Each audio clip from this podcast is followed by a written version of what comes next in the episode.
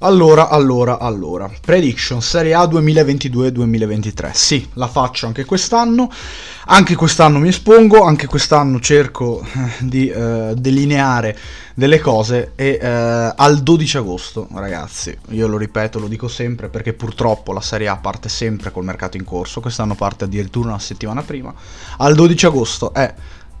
risulta quasi impossibile capire cosa ne sarà dell'anno prossimo, cosa ci riserverà il campionato italiano, che parte secondo me mai così tanto indebolito a livello tecnico, mai così tanto depauperato, quantomeno meno competitivo rispetto agli anni precedenti, ma parte una Serie A che, come si dice ogni anno, risulta sempre più equilibrata e questo discorso forse... quest'anno calza veramente a pennello, lo dicevamo l'anno scorso, infatti lo scudetto l'ha vinto una squadra non dominatrice assoluta come il Milan e secondo me in fin dei conti sarà così anche quest'anno. Credo però che questo discorso si possa adottare in tutte le zone della classifica, perché poi la Serie A non è solo chi vince lo scudetto, chi va in Champions League, ma anche chi si salva, chi fa una buona stagione, chi delude, chi è una sorpresa generale, quindi la Serie A riserva tante sezioni di classifica davvero interessanti e nella mia prediction ho provato a ragionare nella maniera più imparziale possibile, mi sentite con un tono un po' basso, comunque un po' impaurito, proprio perché è difficile, davvero difficile capire cosa ne sarà di queste 20 squadre. A me viene in mente il caso dell'Hellas Verona dell'anno scorso, squadra che l'anno scorso diedi 13ª, 14ª, salva di non di molto, ecco, e di fatto il Verona partì ancora peggio, perdendo le prime 3 partite con Eusebio Di Francesco in panchina, poi arrivò Tudor e sappiamo tutti cosa ha fatto il Verona, per un'Atalanta invece che l'anno scorso fino a metà del girone di ritorno si giocava la possibilità di andare in Champions League e ha finito fuori dalle coppe, per un Milan che ha vinto lo scudetto, per una Juventus che in maniera sommaria, diciamo, ha deluso abbastanza le aspettative, ma se andiamo ad analizzare i microcosmi delle squadre di Serie A troviamo dei discorsi, delle situazioni molto interessanti. Quindi partiamo con la prediction della Serie A 2022-2023, prometto quest'anno di riprendere questa prediction a fine anno, quindi a maggio, per capire come sono andato per una Serie A che, ripetiamo, inizia presto rispetto agli altri anni, inizia a metà agosto con l'interruzione mondiale. Ricordo che ci saranno 15 giornate prima del mondiale, vuol dire praticamente metà campionato e quindi diverse valutazioni possono essere già fatte già adesso, comunque è un po' meglio farle adesso rispetto agli anni scorsi, quando veramente il campionato finiva a maggio e era molto meno intenso il calendario nella prima parte di stagione. Partiamo, 20ª Cremonese, io credo che la Cremonese retrocederà da ultima, Cremonese, Lecce e Monza sono le vere e proprie incognite della parte bassa o della seconda parte di classifica, perché sono squadre che hanno cambiato veramente tanto. Nel caso della Cremonese c'è un allenatore diverso, ci sono tanti giocatori diversi, la difesa è stata rifatta con acquisti di esperienza in Serie A come Chiriches, come Vasquez, ma in generale sono arrivati rinforzi in vari reparti che hanno aumentato il livello, perché io credo che Quagliata sia un ottimo giocatore, per esempio Tommy Milanese è un ragazzo da tenere d'occhio che ha fatto molto bene in Serie B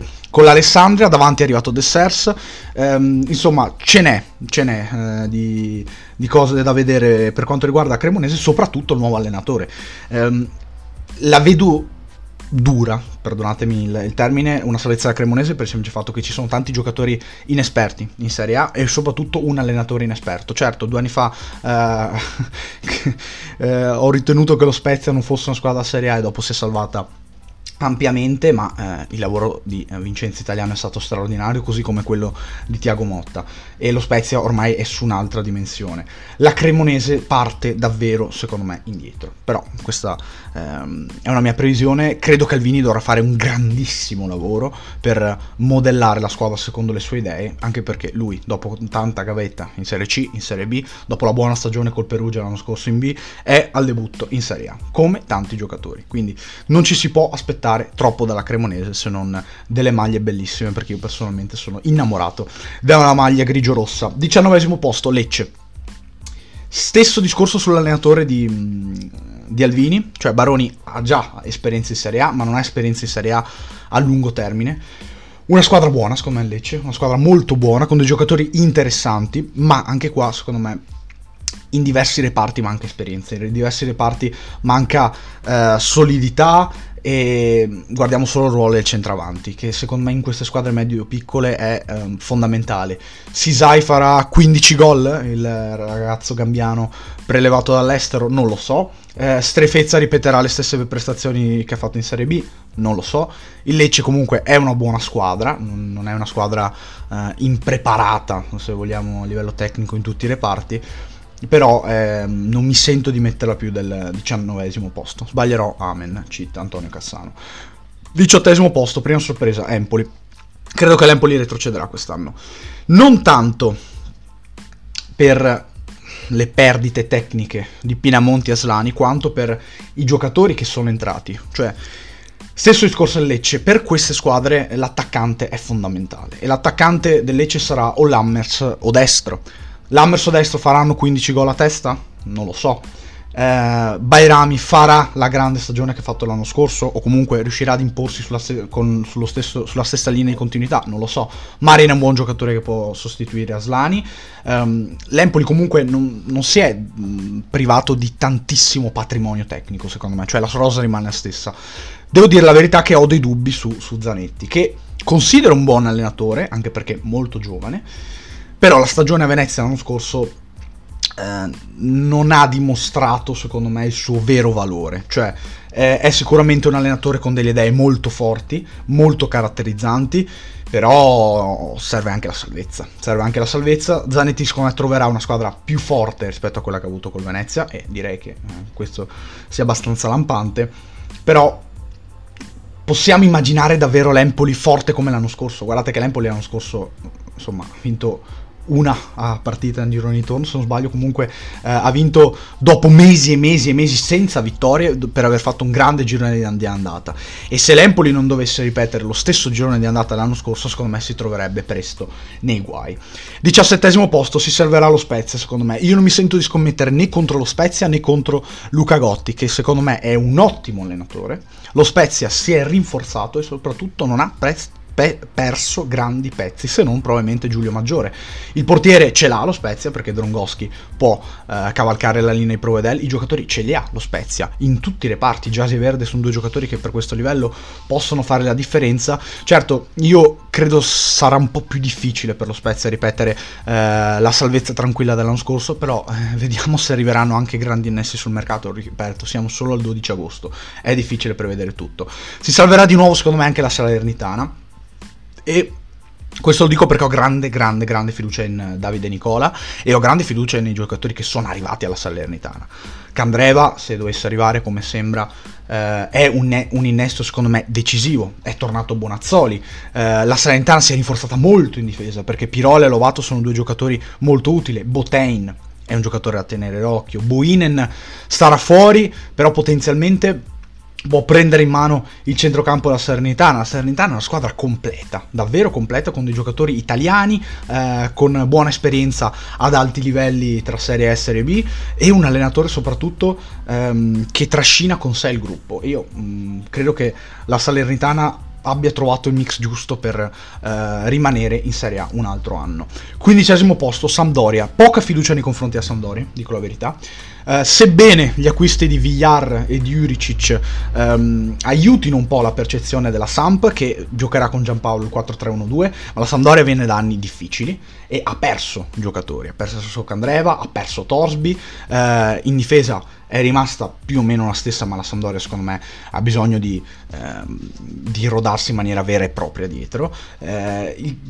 Si può tornare ai livelli della Samp di Giampaolo del primo ciclo, non lo so. Cioè la Sampdoria di Giampaolo aveva quella 16-17 che arrivò decima, aveva giocatori veramente importanti a centrocampo. Non so sinceramente se questa Sampdoria possa mantenere quei livelli lì, semplicemente. Anzi, io devo dire che ero molto più pessimista sulla Sampdoria qualche giorno fa, qualche settimana fa, magari riguardando i giocatori d'attacco d'esperienza nei vari reparti a Sampdoria può comunque risollevarsi nel corso della stagione, però anche qui, come lo Spezia, come l'Empoli, come il Lecce, come la Cremonese, sarà fondamentale partire bene, e questo non è scontato, anche perché per esempio la prima giornata c'è Spezia-Empoli che ci dirà secondo me già qualcosina in più. 14° posto Udinese.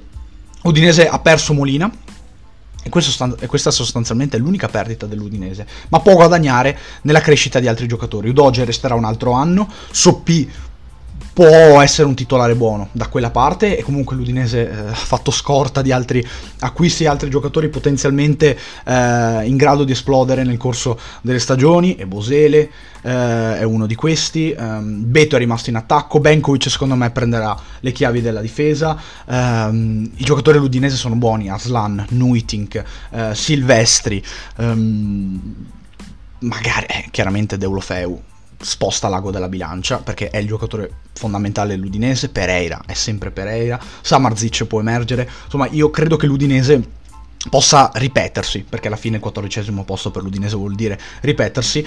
Ha una grande responsabilità però Sottil, che secondo me arriva e trova una squadra già rodata, e sotto questo punto di vista è più fortunato di altri allenatori rispetto a lui.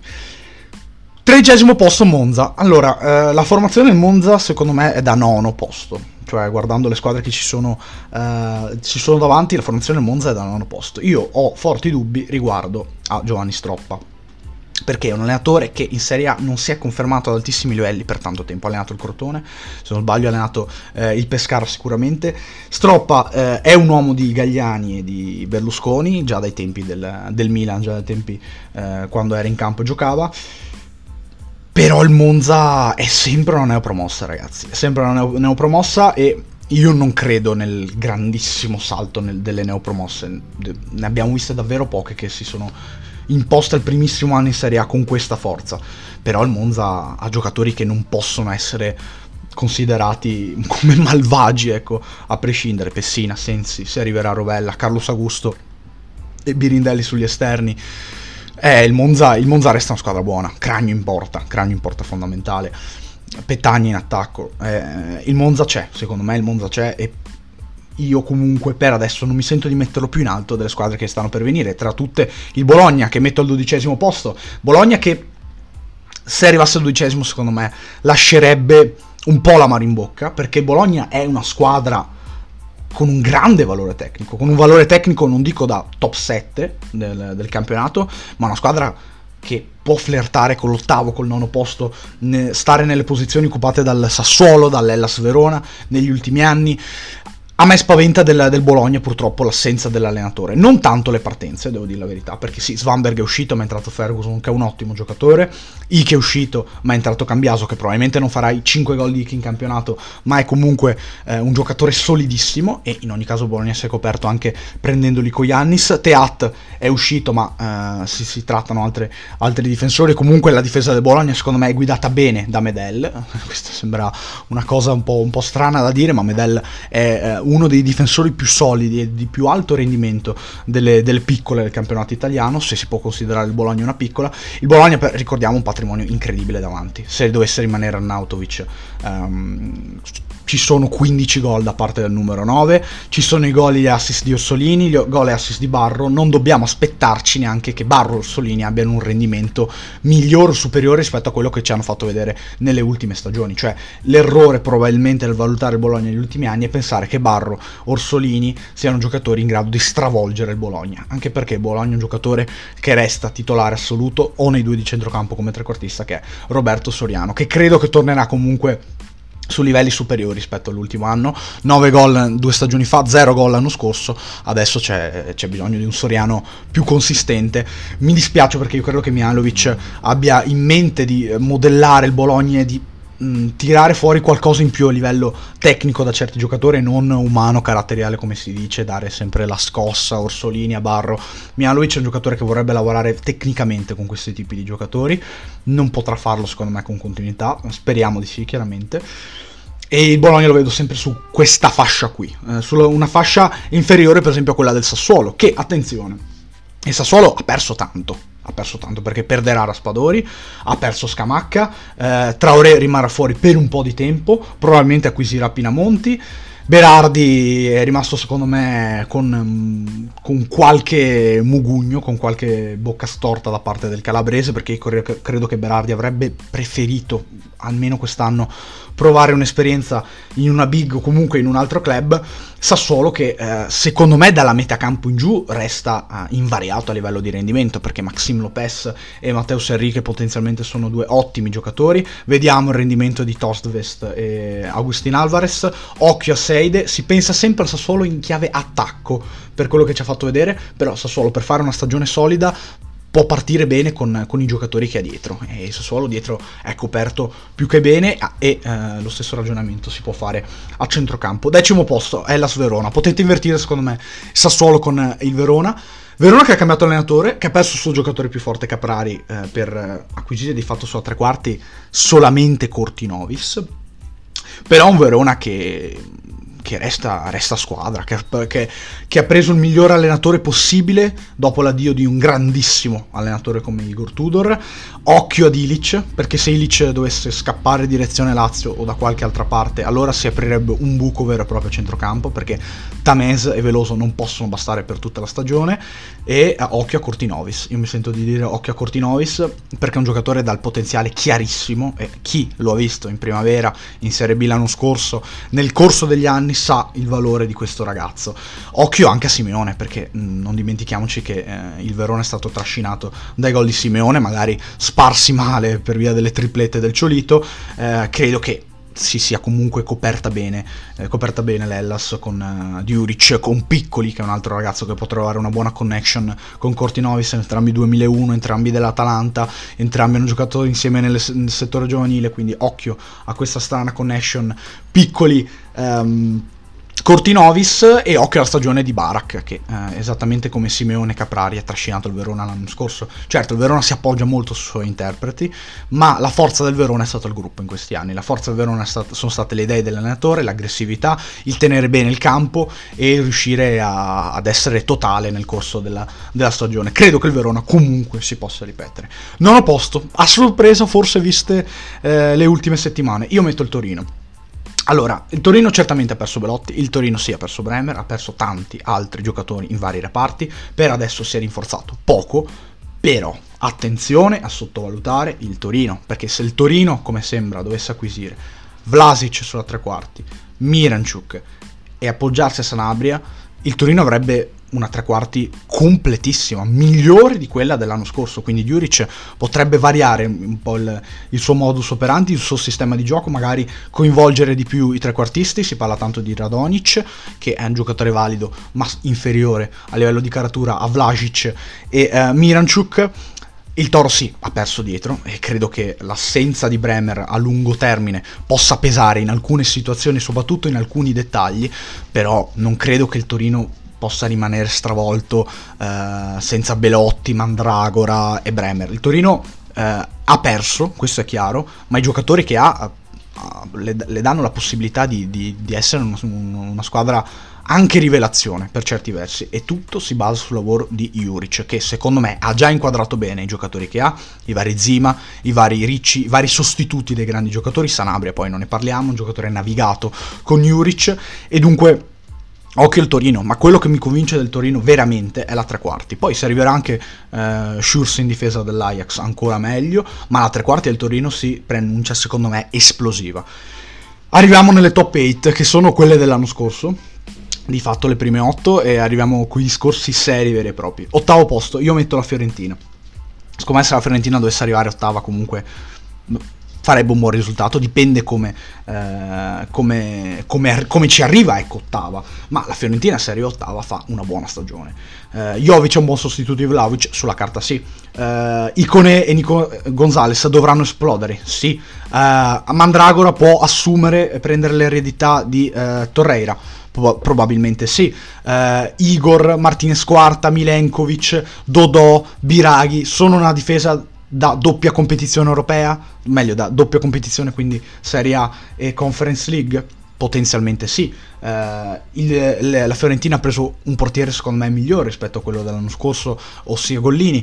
La Fiorentina nel complesso si è rinforzata, però a me la cosa che spaventa della Fiorentina e che mi fa pensare che ci sia una difficoltà a replicare le posizioni dell'anno scorso non è tanto la prima parte di stagione, bensì la seconda, perché Italiano è un amante delle rotazioni e in certe partite queste rotazioni potranno costare, perché la Fiorentina avrà fuori, secondo me, pertanto, anzi senza secondo me, avrà fuori fino a gennaio probabilmente Castrovilli, si adatterà ad un centrocampo non del tutto rinforzato rispetto alla scorsa stagione e coinvolgerà tanti giocatori, ma lei su tutti.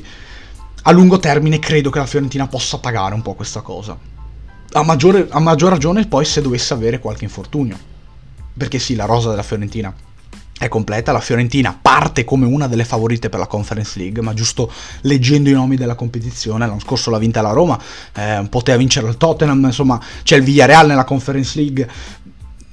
La Conference League è un torneo secondo me alla pari delle potenzialità della Fiorentina, un torneo che Italiano ha messo sotto la lente e che tutti i giocatori dalle interviste hanno messo sotto la lente. Con le rotazioni secondo me la Fiorentina potrebbe perdere qualcosa in campionato. Primo posto di europeo, primo posto valido per le competizioni europee, qui arrivano le grandi difficoltà. Settimo posto per il Napoli. Io faccio fatica a mettere il Napoli sopra Milan, Juve, Atalanta, Lazio, Roma e Inter, anche sopra l'Atalanta, mi direte, sì, perché? Ragazzi, il Napoli ha perso veramente tanto, cioè Koulibaly non può essere sostituito con Kim e arrivare terzo in classifica come l'anno scorso senza pensarci. Fabian Ruiz, se dovesse andare al Paris Saint-Germain, lascerebbe un altro buco l'ho lasciato Insigne, e Kvaratskhelia, perdonatemi, è un buon giocatore, ma non lo so se possa replicare le prestazioni Insigne, che secondo me è stato sottovalutato sotto diversi punti di vista, vista anche probabilmente la sua esperienza in nazionale, visto anche lo stile di gioco molto latino, molto italiano se vogliamo, di Insigne.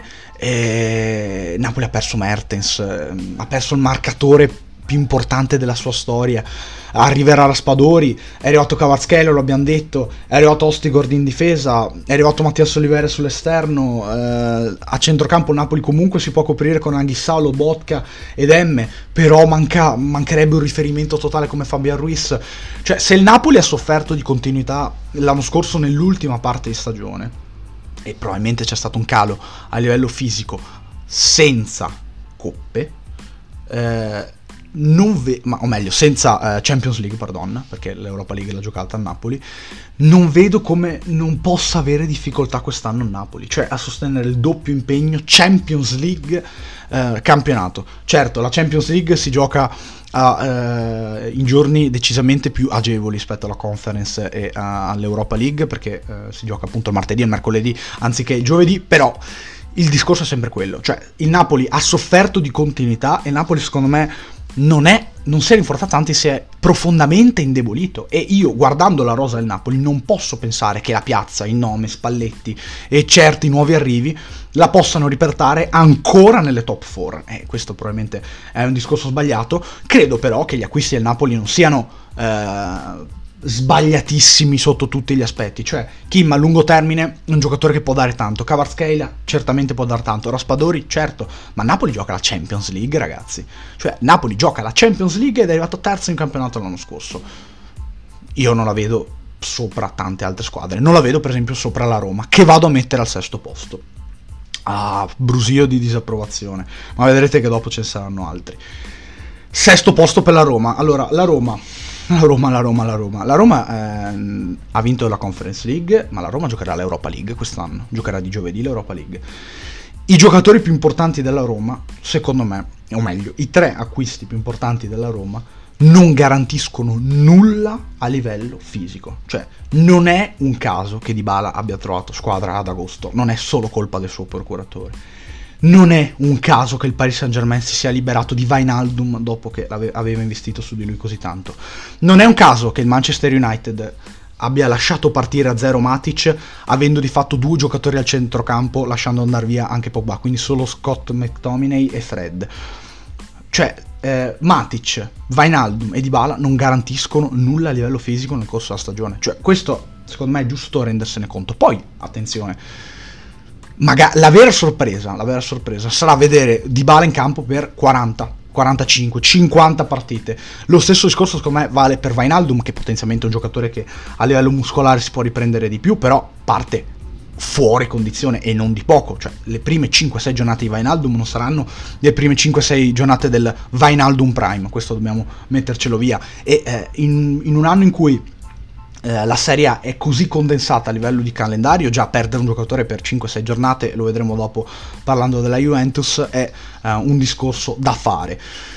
La Roma si è rinforzata, la Roma certamente ha preso dei giocatori che sulla carta possono far dare il salto di qualità, però ricordiamoci che la Roma gioca di giovedì, ricordiamoci che la Roma ancora adesso non ha un vice Ebram, con Belotti si cautela bene, la Roma in difesa non ha un big, cioè, Smalling non è un big, Smalling è un buonissimo giocatore, Mancini lo è un po' di meno, Ibanez ancora di meno e poi basta. Cioè, la Roma a Kumbulla, sugli esterni secondo me è molto ben coperta, detto che né Zeki Çelik né Karsdorp sono dei campioni, lo possono diventare sia Spinazzola che Zalewski invece, quindi occhio a un utilizzo di Zalewski sulla destra, per esempio io lo butto lì.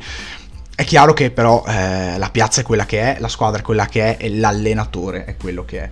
Faccio fatica però a pensare alla Roma come competitiva in entrambi i in entrambi gli impegni, anche perché Mourinho non lascerà facilmente l'Europa League come hanno fatto la Lazio e il Napoli in questi anni, parliamoci chiaro. Cioè, la Roma giocherà l'Europa League per vincerla ancora una volta, anche perché francamente la Roma ha più possibilità di vincere l'Europa League che il campionato. Però queste sono mie considerazioni. Io invece ho grandissima fiducia nei confronti della Lazio, che può sembrare un po' particolare come discorso. Io la Lazio la vado a mettere al quinto posto e già capite chi saranno le top 4. Lazio al quinto posto. Lazio non ha perso nessuno, cioè bisogna rendersi conto che Lazio non ha perso nessuno, anzi la Lazio ha mantenuto la sua formazione titolare e ha aggiunto un grande regista come Marcos Antonio, ha aggiunto tre grandi difensori come Mario Gira, Casale e Romagnoli. È ancora un po' indebolita sui terzini, cioè la Lazio ancora non ha un terzino mancino, ha preso un'ala mancina come Cancellieri, però ragazzi occhio alla Lazio. Occhio a Maurizio Sarri al secondo anno con la stessa squadra e avendo fatto il ritiro dal primo giorno con tutta la rosa a disposizione. Luis Alberto sposterà molto l'ago della bilancia, cioè non dobbiamo nasconderci. Luis Alberto è un giocatore che se c'è è una gran cosa per Sarri, se non c'è fa la differenza. Basic non è Luis Alberto. Chiaro, se dovesse arrivare Ilic magari le prestazioni, comunque il rendimento potrebbero essere simili rispetto a Luis Alberto degli ultimi anni, che non è stato letale, ma quello che mi fa pensare bene della Lazio è il rendimento difensivo, perché Sarri alla seconda stagione, lo abbiamo visto con Napoli, lo abbiamo visto nelle sue esperienze, Sarri dopo la prima stagione riesce a rodare la squadra a livello difensivo, o meglio è la grande sensazione che ho, perché gli interpreti della Lazio in difesa sono estremamente superiori, anche in porta, perché Maximiano è un portiere superiore sia a Stracoscia che a Pepe Reina. Cioè la Lazio, vorrei ripetere, la Lazio è veramente una mina vagante, veramente una mina vagante. Secondo me è difficile per l'impegno, e credetemi molto, sarà molto ripetitivo, però per l'impegno del giovedì la Lazio è difficile che intraprenda la stessa strada delle prime 4 per qualificarsi in Champions League. Però io non riesco a scommettere contro la Lazio in questo momento, e in questo momento vedo la Lazio a livello di 11 titolare superiore alla Roma. Quarto posto, Atalanta, brusio di disapprovazione totale. E qua mi prendo dei rischi chiarissimi, a mettere una squadra che è arrivata ottava, quarta l'anno scorso. Questa è pura sensazione, nel senso che io non credo che si possa scommettere mai contro l'Atalanta. Ragazzi, l'Atalanta se vince la sfida contro la Juventus, se Danilo non prende quel colpo di testa lì all'ultimo minuto, l'Atalanta ha grandissime chance di togliere la Juventus dalle prime 4 e arrivare in Champions League un'altra volta. C'è stato un tracollo finale, sì, non è stato per nulla promettente, sì, però occhio agli interpreti dell'Atalanta. Cioè Occhio sottovalutare uno come Toloi, uno come Demiral, uno come Giampaolo, uno come Scalvini. Occhio anche a sottovalutare gli esterni, perché io non escludo un ritorno di Atebur, io non escludo un ritorno di Mele, o comunque un'imposizione totale di Mele. E il centrocampo dell'Atalanta è assoluto, assoluto. Cioè, Ederson è un'acquisizione giusta, è un'acquisizione in ottica Atalanta, trequartista, centrocampista, va bene tutto. Coop Miners sarà alla grande stagione, attenzione a Tony Coop Miners, sarà alla grande stagione Coop Miners. Deron c'è, Pasalic c'è, Malinowski c'è, Boga è un altro giocatore da tenere sott'occhio. E per quanto l'Atalanta secondo me perda qualcosa con Freuler, può riacquisire nel rendimento dei giovani. Scalvini sarà utilizzato spesso a centrocampo, Cale Bocole è un giocatore da tenere d'occhio. Potenzialmente l'Atalanta è coperta anche in porta se dovesse succedere qualcosa a Musso, perché Carnesecchi è un portiere superiore a Sportiello. E sull'Atalanta non si può non menzionare Duvan Zapata, che ha l'occasione di tornare ad essere Duvan Zapata. Senza coppe europee, ragazzi, l'Atalanta. Senza coppe europee. L'Atalanta l'ultimo anno che non fece le coppe europee era 18-19, arrivò terza in campionato. Terza in campionato. È una Serie A diversa? Sì. È un'Atalanta diversa? Assolutamente sì. Però voi ve la sentite di scommettere contro l'Atalanta? Io sento tanti che scommettono contro l'Atalanta. Personalmente non riesco. Cioè, io non riesco a pensare a un'Atalanta che non possa essere turbinante anche quest'anno. Mi sbaglierò, probabilmente sì, questo lo dico con tutte le squadre, però veramente l'Atalanta è l'Atalanta, l'allenatore è sempre lo stesso, le competizioni non ci sono, quelle europee, l'Atalanta ha una partita a settimana da preparare al massimo, con una rosa completissima, con giocatori in rampa di lancio e con un allenatore che conosce tutti i difetti delle rivali che va ad affrontare, sia d'alta classifica che di bassa classifica. Ragazzi, l'Atalanta secondo me è la vera e propria mina vagante, io la metto al quarto posto. Secondo me l'Atalanta farà una grande stagione. Chi non farà, secondo me, anche quest'anno, una grande stagione è la Juventus. Allora, io non posso credere che la Juventus al 12 di agosto sia una squadra superiore a Milan e Inter. Perché? Perché la Juventus, oltre a Kostic, per ora non si è rinforzata. Cioè, Di Maria è un sostituto di Dybala, probabilmente migliore. Bremer è un sostituto di De Ligt, probabilmente migliore. Pogba non ci sarà al 100% per la prima parte di stagione, e se si dovesse operare dopo il Mondiale sarebbe una tragedia per la Juventus a centrocampo. Bisogna sperare in Miretti e Fagioli? Che Miretti e Fagioli facciano meglio di Artur, Rabiot e tanti giocatori che sono rimasti nel mezzo, nell'oblio, nell'anonimo negli ultimi anni? Non lo so, sinceramente.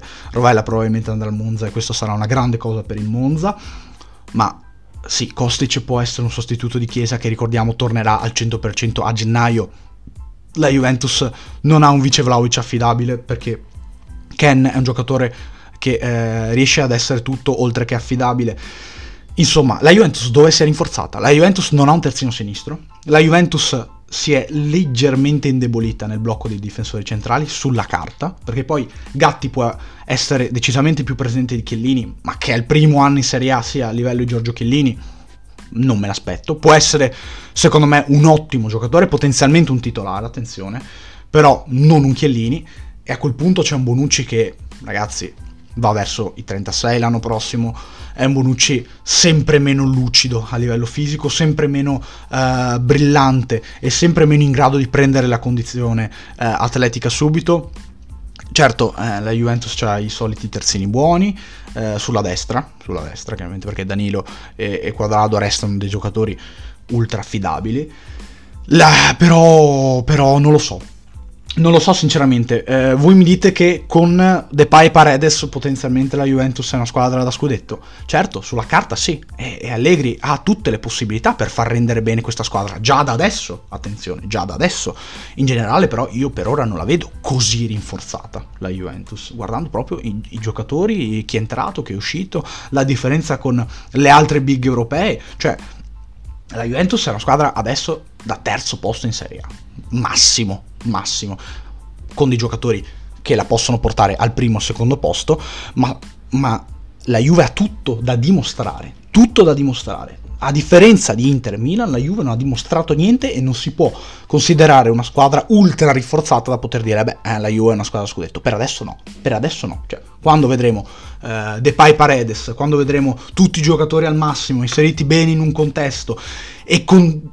e che ci possano dare la sensazione di un futuro roseo a livello di risultati, allora si potrà pensare ad una Juventus più alta in classifica di quello che ha fatto vedere negli ultimi anni. Ma per adesso la Juventus è questo, Magari non c'è una rivale clamorosa sulla carta che la possa togliere dalle prime quattro, questo è chiaro.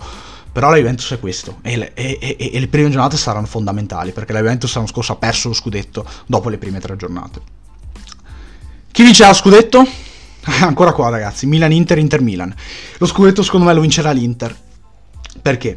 Perché l'Inter sì che si è rinforzata.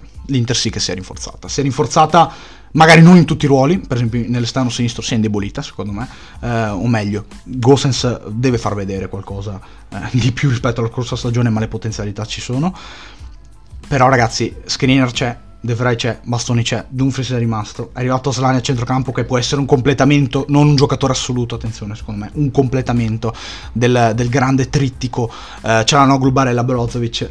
Poi ragazzi, è tornato quello là davanti che è un bombardiere vero e proprio, che può essere cavalier servente e numero uno rispetto a Lautaro Martinez. E io credo che a Lautaro Martinez faccia più piacere essere il numero 2 che il numero 1 per attitudine. E l'Inter è completa in tutti i reparti. Probabilmente ha la possibilità di trovare un grande numero uno, però io non sono così convinto che Onana sia un giocatore che possa spostare subito Andanovic dal posto di titolare. Però l'Inter c'è, cioè io non posso credere che l'Inter rinforzata rispetto all'anno scorso, con la possibilità di essere un pizzico più continuo a livello atletico, non riesca a vincere lo scudetto. Certo, io non sto neanche dicendo che l'Inter l'anno scorso ha fatto vincere lo scudetto al Milan, o comunque lo scudetto del Milan è opera di un crollo verticale dell'Inter, perché non è così, perché il calcio funziona in maniera diversa. Però l'Inter si è rinforzata, l'Inter ha fatto vedere veramente delle grandi cose nel corso degli ultimi anni, a differenza della Juventus. Però occhio al Milan, che io tengo in seconda posizione, un Milan che anche qui si è rinforzato, cioè forse ha perso qualcosina a centrocampo, certo, però ha preso un grande trequartista, ha preso un giocatore in più davanti, in difesa non si è sulla carta indebolita rispetto all'anno scorso. Il Milan avrebbe potuto fare molto di più, e questo è chiaro. Però attenzione che il mercato non è ancora finito, secondo me un colpettino a centrocampo può arrivare, la continuità sarà l'arma vincente di Pioli. Io però dico una cosa: se il Milan avrà tanti infortuni come le ultime stagioni, scordatevi che possa fare una grande stagione. Questo secondo me è il mio pensiero, cioè il Milan non può pensare di arrivare con 12-13 giocatori e continuare l'onda della magia, anche perché mentalmente un giocatore che entra in campo dopo aver vinto lo scudetto 2 mesi prima non ha le motivazioni al 100%, neanche se ne accorge, però... È lo sport questo è lo sport. È estremamente difficile riuscire a ripetersi nello sport, non solo a vincere ma soprattutto a ripetersi, e il Milan avrà delle grosse difficoltà chiaramente a ripetersi quest'anno. Credo che il focus si possa spostare sulla Champions. Sembrano frasi fatte, discorsi scontati, però non è così, cioè il Milan avrà un grosso focus sulla Champions, e dico la verità, faccio veramente fatica a pensare che possa ripetersi. Però se vado a mettere Milan al secondo posto, non credo che sia una squadretta come tanti ritengono, una squadra che sì, boh, la Roma è sopra. Ragazzi, cioè, il Milan ha vinto scudetto, la Roma non ha vinto scudetto, la Lazio non ha vinto scudetto, la Juventus non ha vinto scudetto, ci sarà un motivo, certo che c'è. Bene ragazzi, questo è stato, torneremo a fine stagione e chiaramente l'unica cosa che posso dirvi è buona Serie A a tutti i tifosi che amano il calcio, che amano il campionato italiano. Anche quest'anno ci divertiremo, e il sorriso che si disegna sul nostro viso quando vediamo una partita di calcio, una partita della nostra squadra del cuore, è una sensazione unica che anche quest'anno riscopriremo insieme. Grazie per avermi ascoltato e vi do appuntamento ad un prossimo podcast.